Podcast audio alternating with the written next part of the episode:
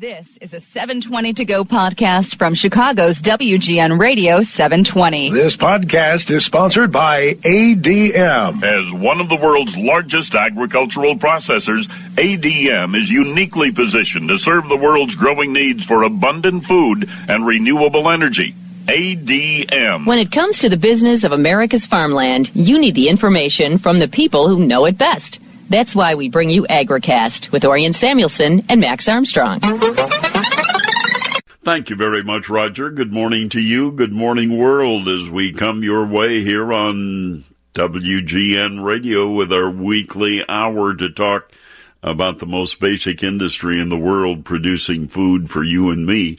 And uh, it's, as you heard me say earlier talking to Jim, it's been a frustrating, but I guess you could call it interesting spring the way we have gotten showers uh, and very little break in those showers so that we can get fields dried out and get planting done.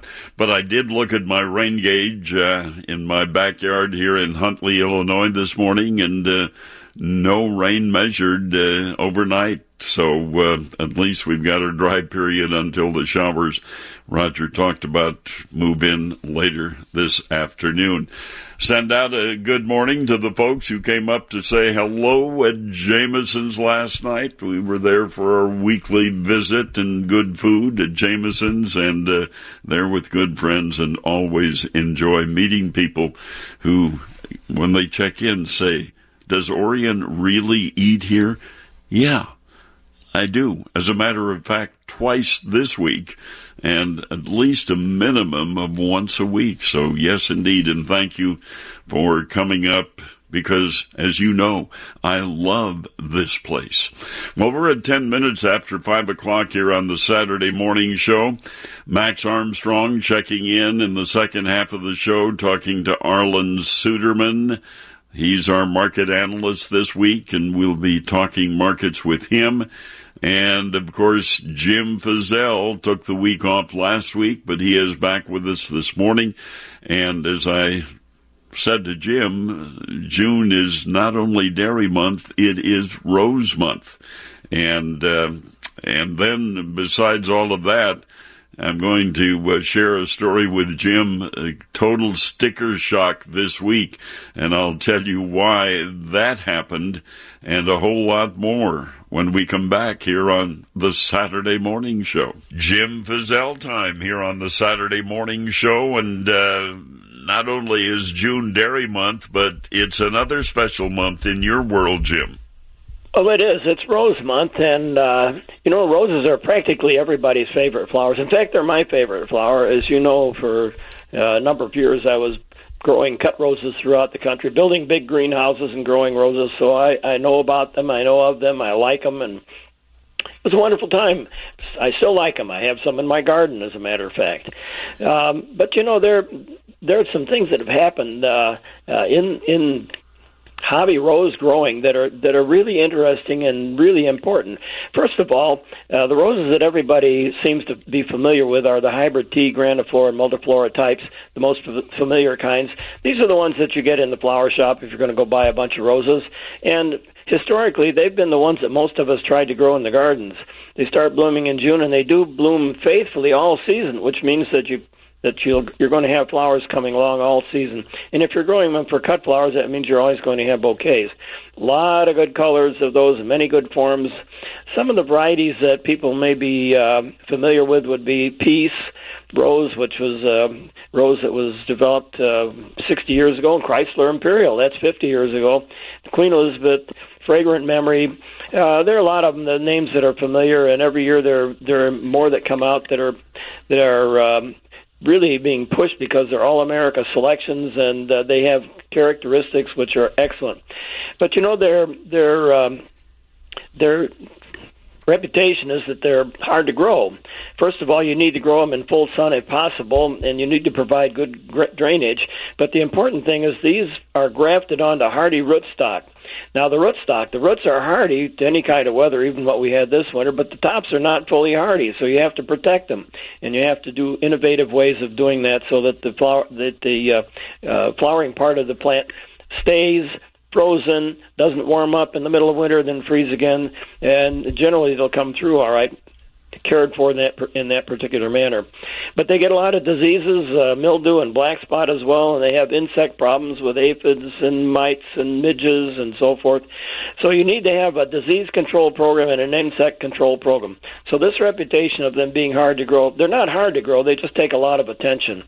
Now, some other roses that don't take that kind of attention. First of all, the shrub roses. These are the old-fashioned roses that uh, maybe you had in grandmother's garden or great grandmother's garden. Uh, these are flower uh, varieties that uh, they precede 1867. This is just an arbitrary number. Uh, those are roses that were available at that time. Many of them are parents of the stuff that we grow today. They're fully hardy, often very fragrant, but they bloom in spring usually vigorously, and very little after that. There are a lot of varieties that people think about moss roses and cabbage roses. One that's that I'm familiar with and I really like is one of these old-fashioned roses called Harrison Yellow. Makes a big bush, uh, just covered with yellow flowers at this time of year, and in fact, that is the yellow rose of Texas. Next kind I just want to mention in passing is the hybrid perpetual. A lot of us remember the American Beauty Rose. This was popular, probably the most popular bouquet roses uh, uh, around the turn of the 19th, uh, 20th century, and a lot of people still remember the name. Uh, it is a hybrid perpetual, which means it blooms all season, but you never know when it's going to bloom, and it's not hardy wasn't the garden rose. Then we have the species roses. Now these are maybe old-fashioned roses, but these are ones that have never been hybridized or very little hybridizing uh, that we can still get. They're perfectly hardy. They're fully hardy roses. Um, many of the landscape roses that we have today are derived from some of these species. Species. Uh, the landscape roses themselves are fully hardy. They don't need winter protection. They do the best in full sun. They don't have a lot of disease and insect problems. And uh, some of the names you might be familiar with would be knockout roses. Um, this was actually developed by Bill Radler up in Wisconsin, so you know it's going to be hardy here. Uh, the Meidiland series, Bonica, and some of those uh, these were developed by Alain Meilland and the Antibes over in France, and uh, never know whether they're going to be particularly hardy. But my experience with things like Bonica is that it's been planted uh, uh, 20 years ago and still flowering.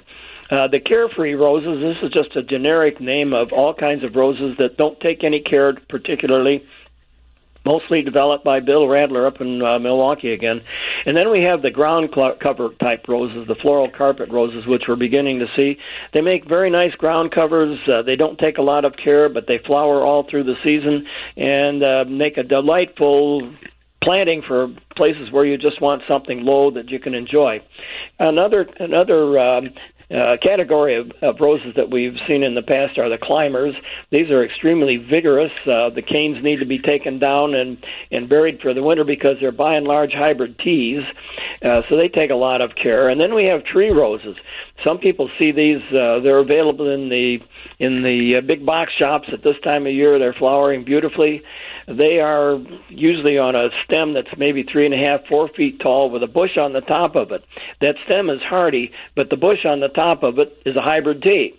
So if you're going to grow these things, you need to dig them out, lean them over, and bury them for the winter. A lot of work, but some people want to go through it anyway.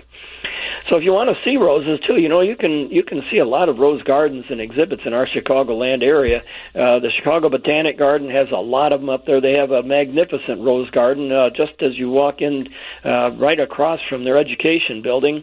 Uh, out at Cantigny, the the park in. Uh, uh, what would it be for the it was the first armored division and it, it was uh developed uh, out there as as a memorial to that but they've got all kinds of uh, plantings out there including a very nice rose planting. Then if you're down in the city you know there are a lot of roses right along grant park uh, throughout downtown. If you're out of town uh, there are places that you can go like the Boerner gardens up in milwaukee. That's always a nice place to visit if you just want to take a day go up there and have lunch and see the garden. That's nice too. Um cutting roses uh, for bouquets, you know, you can cut cut um, the flowers that uh, grow in your garden. Some of them keep better than others. One of the reasons that I keep go- uh, uh, growing fragrant memory it's pink instead of red, but it is one of the best keeping garden roses that I've ever had. Uh, if you take care of them, put them in warm water when you cut them uh, with floral preservative, and then arrange them, they'll last maybe a week. So that's something really unusual in, in the rose world. They open up beautifully and gradually, and they last nicely. So that's the roses. I guess uh, some people are interested in them. I guess everybody's is uh, happy to get them, and uh, a lot of us are happy to grow them. By the way, tomorrow is Father's Day, Orion. I want to wish you a happy Father's Day, and all you guys out there too, a very happy Father's Day. And the same to you, my friend. And uh, one quick question before we leave you, because uh, we have Chris who takes care of our yard in Sun City, Huntley and we had him looking at our backyard and our front yard, and we have a couple of boxwoods on either side of the garage door that really suffered in the wintertime, and we said, well, what'll it take to replace it? He said $1,500 for one boxwood. Whoa. Oh, well. What has happened to the boxwoods? I guess we had a lot of them taken out this winter. They were killed off by the winter. That's right. Uh, there are some several varieties out there, and apparently most of those seem to be uh, damaged when we have temperatures as vigorous as we had this past winter, and killed many of them killed outright. Uh, there are a few different varieties that can survive, and I'm not sure what those are. But the fact of the matter is, practically all the boxwood were killed throughout the area, or a high majority of this stuff. There's a shortage of boxwood, boxwood plants so the nurseries that have few of them are trying to ration them out to the people that really need them. So the price goes up. You know, the supply and demand is in total effect.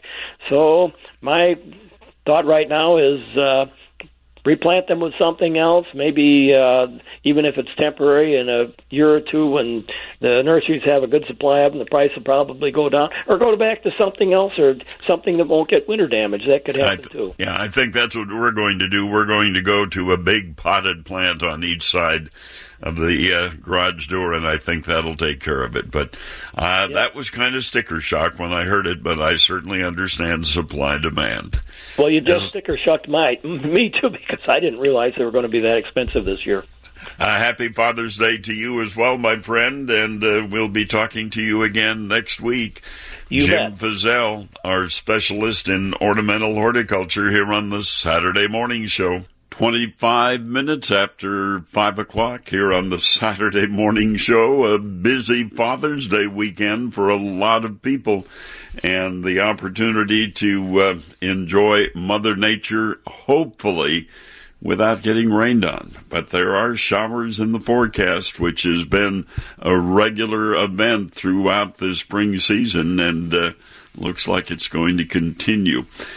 As many of you know, I grew up on a dairy farm in Wisconsin in Vernon County. Viroqua is the county seat of Vernon County.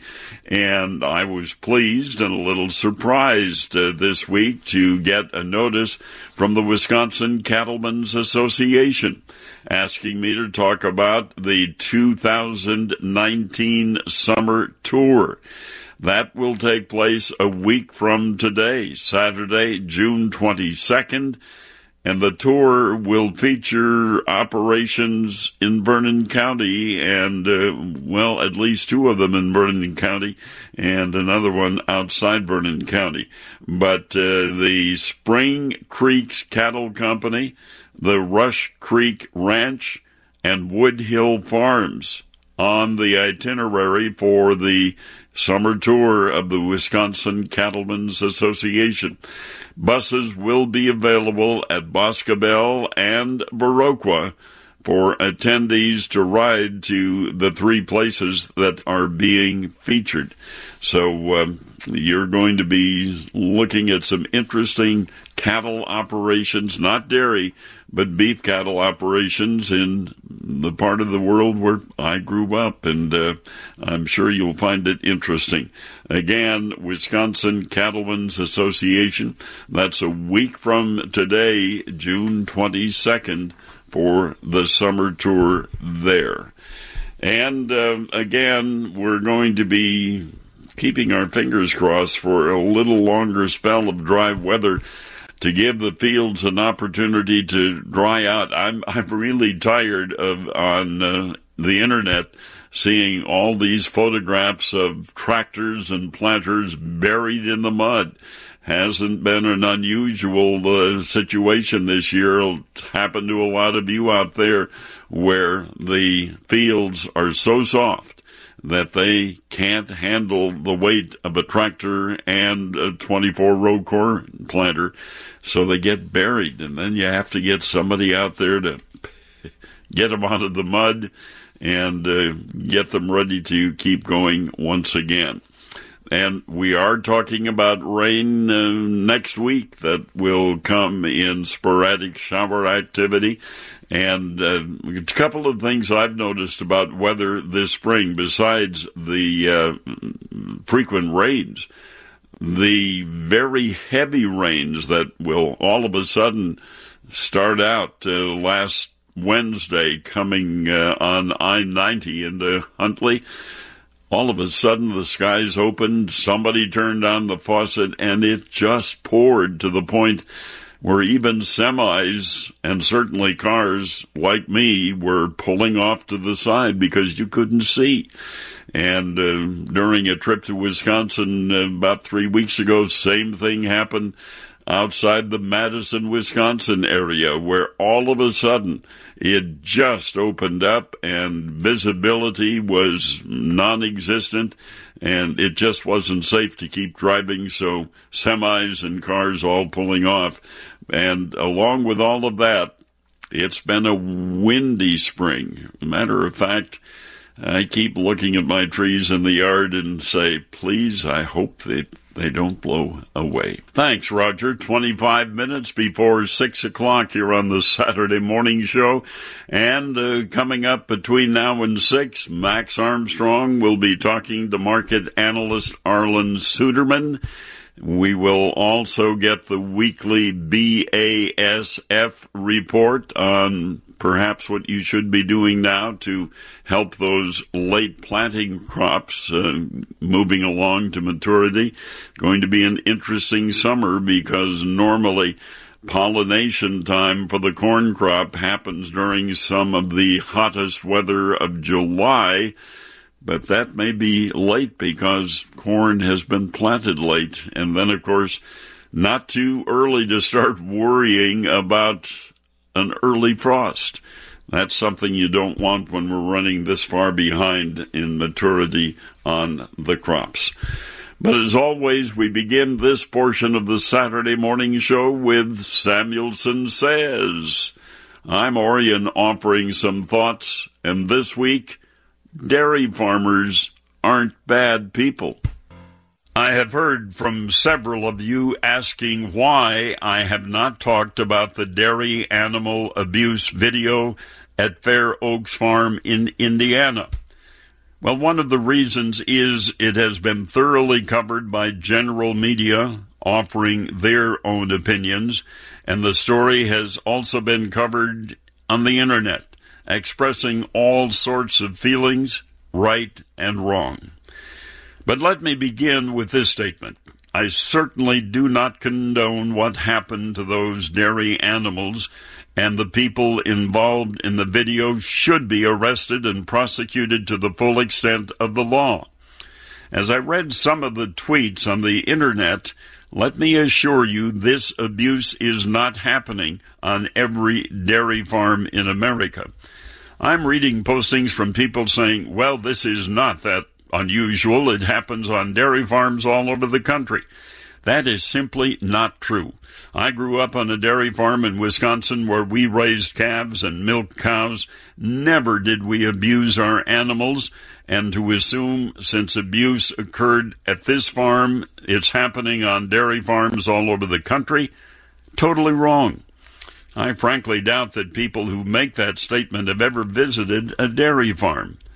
And to make my point, I would ask this question. If parents in a home in your community are found guilty of child abuse, do you then assume every home in your community is guilty of child abuse? I don't think so. It just doesn't make sense to harm the animals that provide you with a living, whether it's dairy or beef cattle, pork or poultry. And that is why farmers are very concerned about this issue. The other question I have is for the animal rights group that produced the video. If you are truly concerned about stopping mistreatment of farm animals, why didn't you report the abuse to the dairy farm owners the first day you saw it happen? Why did you let those animals continue to be abused for a month or two before you finally reported it and released the video to the public? I know the answer to that question, and to me, it doesn't show much, if any, concern for the welfare of farm animals. So if you are a producer, treat your animals well. If you see neighbors abusing animals, report them to authorities. And if you are an animal rights group cameraman, report it immediately to the farm owner and authorities. My thoughts on Samuelson Says. A presentation of Tribune Radio Networks at 20 minutes before 6 o'clock, 62 degrees on my backyard thermometer here in Huntley, Illinois, and uh, no rain at least since midnight in my rain gauge. So we'll wait and see how scattered the showers will be and uh, how much we'll be getting. But yes, will not be unusual to get showers again because they continue, and the forecast for next week is more rain and uh, not enough dry spells to let people finish doing what they want to be doing, and that's getting the crop planted. Max Armstrong standing by with uh, one of our longtime friends in the market analysis business, Arlan Suderman, and we'll join Max and Arlan when we continue here on the Saturday morning show. We enjoy visiting with him several times each year, the chief commodities economist for INTL FCStone, Arlan Suderman. Arlan, we're at the end of the week when not only the corn market uh, showed some gains, but soybeans came around too. This has been kind of an interesting week. Uh, share your thoughts on that. It has been, and uh, we started out the week with a more open forecast uh, with the market thinking, okay, we can get the crop planted now, and and of course the market's always had thought if we can just get it planted, then we can produce the crops. American farmer does such a good job, um, even though it's late. Uh, but then as we got later in the week, the forecasts really started confirming what what several forecasters we follow anyway had been saying. That as we get in the last half of June, things turn quite wet once again especially uh, for southern parts of the Midwest. And uh, so it looked like we slammed the door shut on any remaining late planting of corn and uh, start putting at risk the ability to get the soybean crop planted as well that forecast for more wet weather is a big part of the story, isn't it? I mean, we, we see this continuing, uh, if I follow the forecast correctly, on into the early days of July. Yeah, absolutely. And that's a real concern. Now, that doesn't close the door to getting soybeans planted, but it makes it much more difficult. Soybeans are more day length sensitive versus corn that needs a certain number of heat units, uh, but it, that does have implications for yield. We can still plant soybeans in a wider window. It will be after the full insurance deadline, um, but at least they can get planted if, in fact, we do see some dry weather in July, but that's still a big question mark right now. After all was said and done, how much damage was done by that USDA report earlier in the week? Well, I think the USDA surprised us uh, in a couple of ways. Uh, first of all, um, they matched my yield at 166 bushels an acre. I just didn't expect them to do this that this soon, and that makes you start thinking, okay, how bad might it be? Because the USDA really wants to be conservative in in its early season adjustments. Um, but I think that's all the further we have data to show right now is down to 166. They did reduce acreage by three million, and that was a surprise as well. Not that the not the number itself, but that they would reduce acreage that far this soon. I think the market's expecting more yield reductions and acreage reductions as we go, um, but the that probably will not happen in the June 28th report since that was an early June survey when farmers still intended on planting. And on soybeans, no adjustments at all other than to cut old crop exports. That was justified. There may be more cuts in old crop exports before we go, and I think there will see some significant cuts in new crop exports as well. That was kind of the dominant feature early until the weather forecast turned wet, and we thought, well, maybe the weather will take care of our surplus supplies of soybeans. Looking toward Monday's planting progress report and condition report, What are your expectations? Well, that's always a, a little bit tricky this time of year when it talks about progress because the question surveyors are asked of, of intended acres, what percent is planted, and the intentions change as farmers give up planting. Those intentions change. But overall, what we're looking for right now is about 91% planting. Um, and with the door shutting, that would suggest that overall we'd be looking at uh, nationally seven and a half to eight million acres not getting planted, and that doesn't include failed acres, which tend to be added on top of that in a year like this. On soybeans right now, I'm looking at, and this may change by Monday, right now I'm looking at about 78% planted, which would still leave uh, about 17.8 million acres of the original intended acres still unplanted. As I said, there's a little bit of time, but that window is closing with this forecast. Some have indicated there might be 10 million unplanted corn acres. You're you're not of that uh, school just yet. I think it's possible, but a USDA typically, traditionally, underreports prevent plant acres, and B, I don't have the data to support that. As I talk to our offices, which we have people working in nearly every state, and I say, okay, what do you think's gone unplanted? What do you think will not get planted? That type of thing, and I add it all up. Uh, I, I come up with that seven. I come up with 7.6 million acres, and then I go with the external states that aren't involved in uh, in the main production states, and I add about another half million or so to that. So uh, I just can't get to that 10 million with hard data. We haven't yet seen the funds just pile into the market and run the prices up. Are we getting closer? We're getting closer from the standpoint I think USDA woke them up a little bit. They've always been to this point as we talk to them of the attitude the farmer's going to get it done and the crop is going to come. And uh, I understand the farmer's done a good job of convincing them that with past history, but these are unprecedented times. So that kind of got their attention, but they still have trouble really wrapping their arms around how to treat a wet year. And that's typical because rain makes grain until rain doesn't make grain, like we saw in 1993. Now, what I keep hearing is, well, but the genetics are so much better this year. That that corn plant is a factory taking sunshine, water, and nutrients and converting it into starches. And no matter how good a technology you have inside of that factory, if it's shut down for six to eight weeks, it still has trouble reaching full production. And that's what we've done with this late planting is we've shut it down. Plus, with some of the planting conditions we had, we don't have the stand counts or the populations we need to really produce the crop. Finally, Arlan, as we look at these last few days of June ahead of us here and into that early July period, historically, this has been such a crucial time in the production of the crops and ultimately the prices that are set. I guess it's dangerous to judge this year by any other that we've seen, but how would you put it in perspective of what's going to take place here over the next uh, month or so? Uh, I really think weather forecasts and perceptions about planted acreage is going to be key.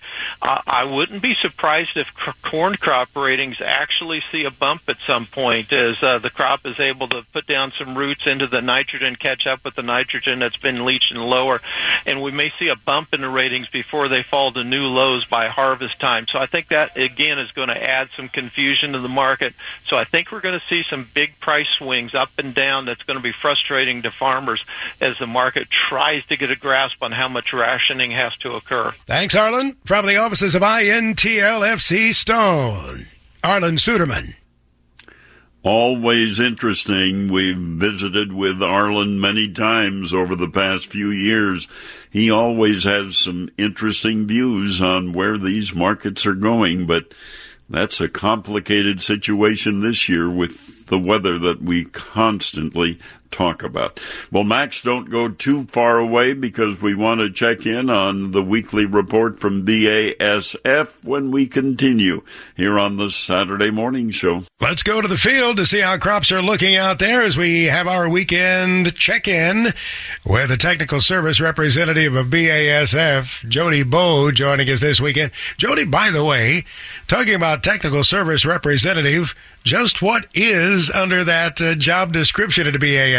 What all do you do with producers? Yeah, so as a technical service rep, my job is really to help solve problems and really be the technical expert of the products that we sell to growers and retailers. So um, solving problems when they arise, but also teaching retailers and growers how to use our products, um, how to get the most out of their applications with our crop protection. One thing you cannot control, though, as the producer knows so well, is the weather, and that, that continues to be a challenge, doesn't it? Yes, absolutely. Um, up here in Wisconsin, we are about eight days behind in terms of growing degree day accumulation. Um, and of course, it's been wet along with that cool weather. So um, it's a little bit challenging, but we're going to get through this growing season. Some people might assume that uh, with this kind of wet weather early, that that definitely will foster disease. Is that necessarily the case as you get on into the growing season?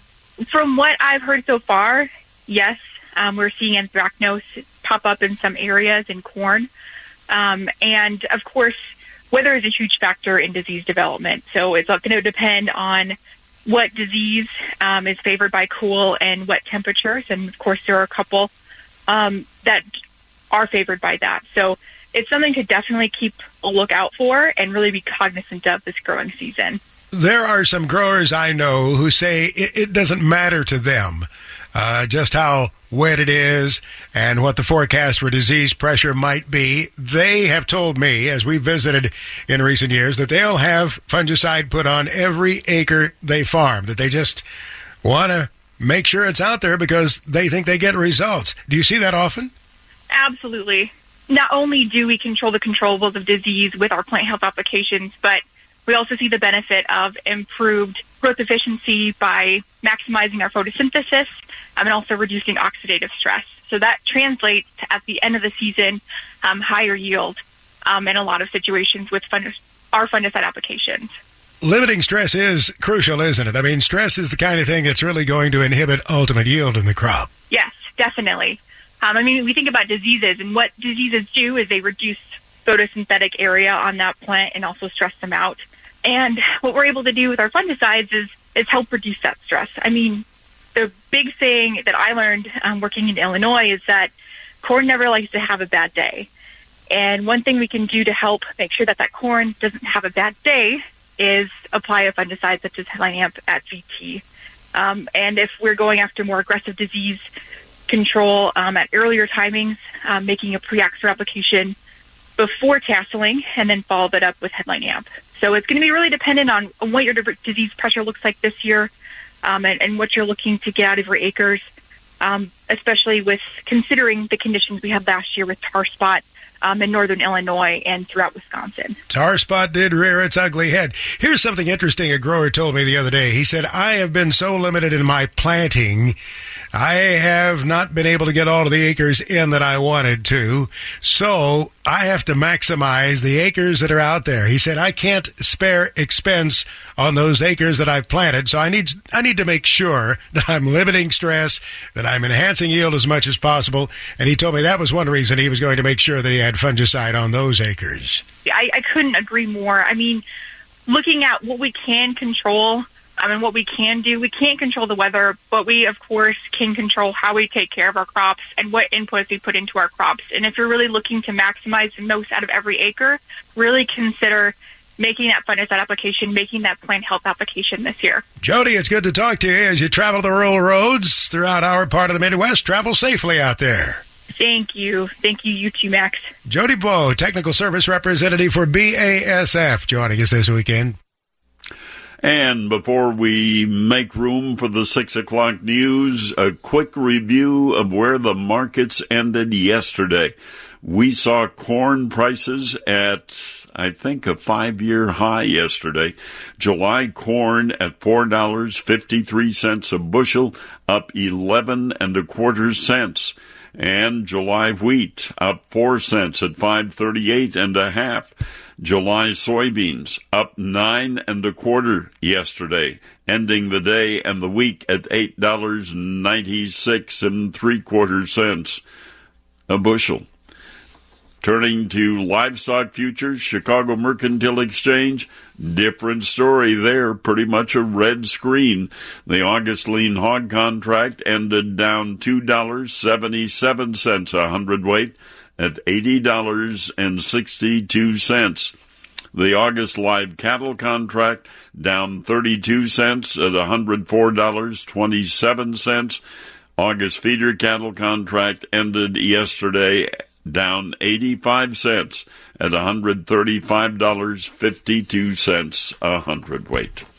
So that's where we ended, and that's where we'll start on Monday morning when the markets open. Meanwhile, Father's Day weekend, and uh, all of you dads out there, including yours truly, not only a dad, but a granddad uh, for quite a few years already. But anyway, enjoy Father's Day. And uh, if you're in dairy country and there's a June Dairy Month breakfast on the farm near you, attend it and learn a little bit about the dairy industry. And of course, farmers markets are open and uh, many of them are on Saturday and Sunday. So learn a little bit about agriculture by talking to farmers. Thank you for joining us here on the Saturday morning show. Thanks as always to Bob Ferguson, our engineer. And uh, we'll be back with you a week from today on the Saturday morning show. Orion Samuelson keeps you connected to the world of business and agriculture on WGN. Hear his reports weekday mornings on The Steve Cochran Show and during the noon hour on the Wintrust Business Lunch. Plus, catch Orion and Max on Saturday mornings at 5 a.m. only on Chicago's WGN Radio 720.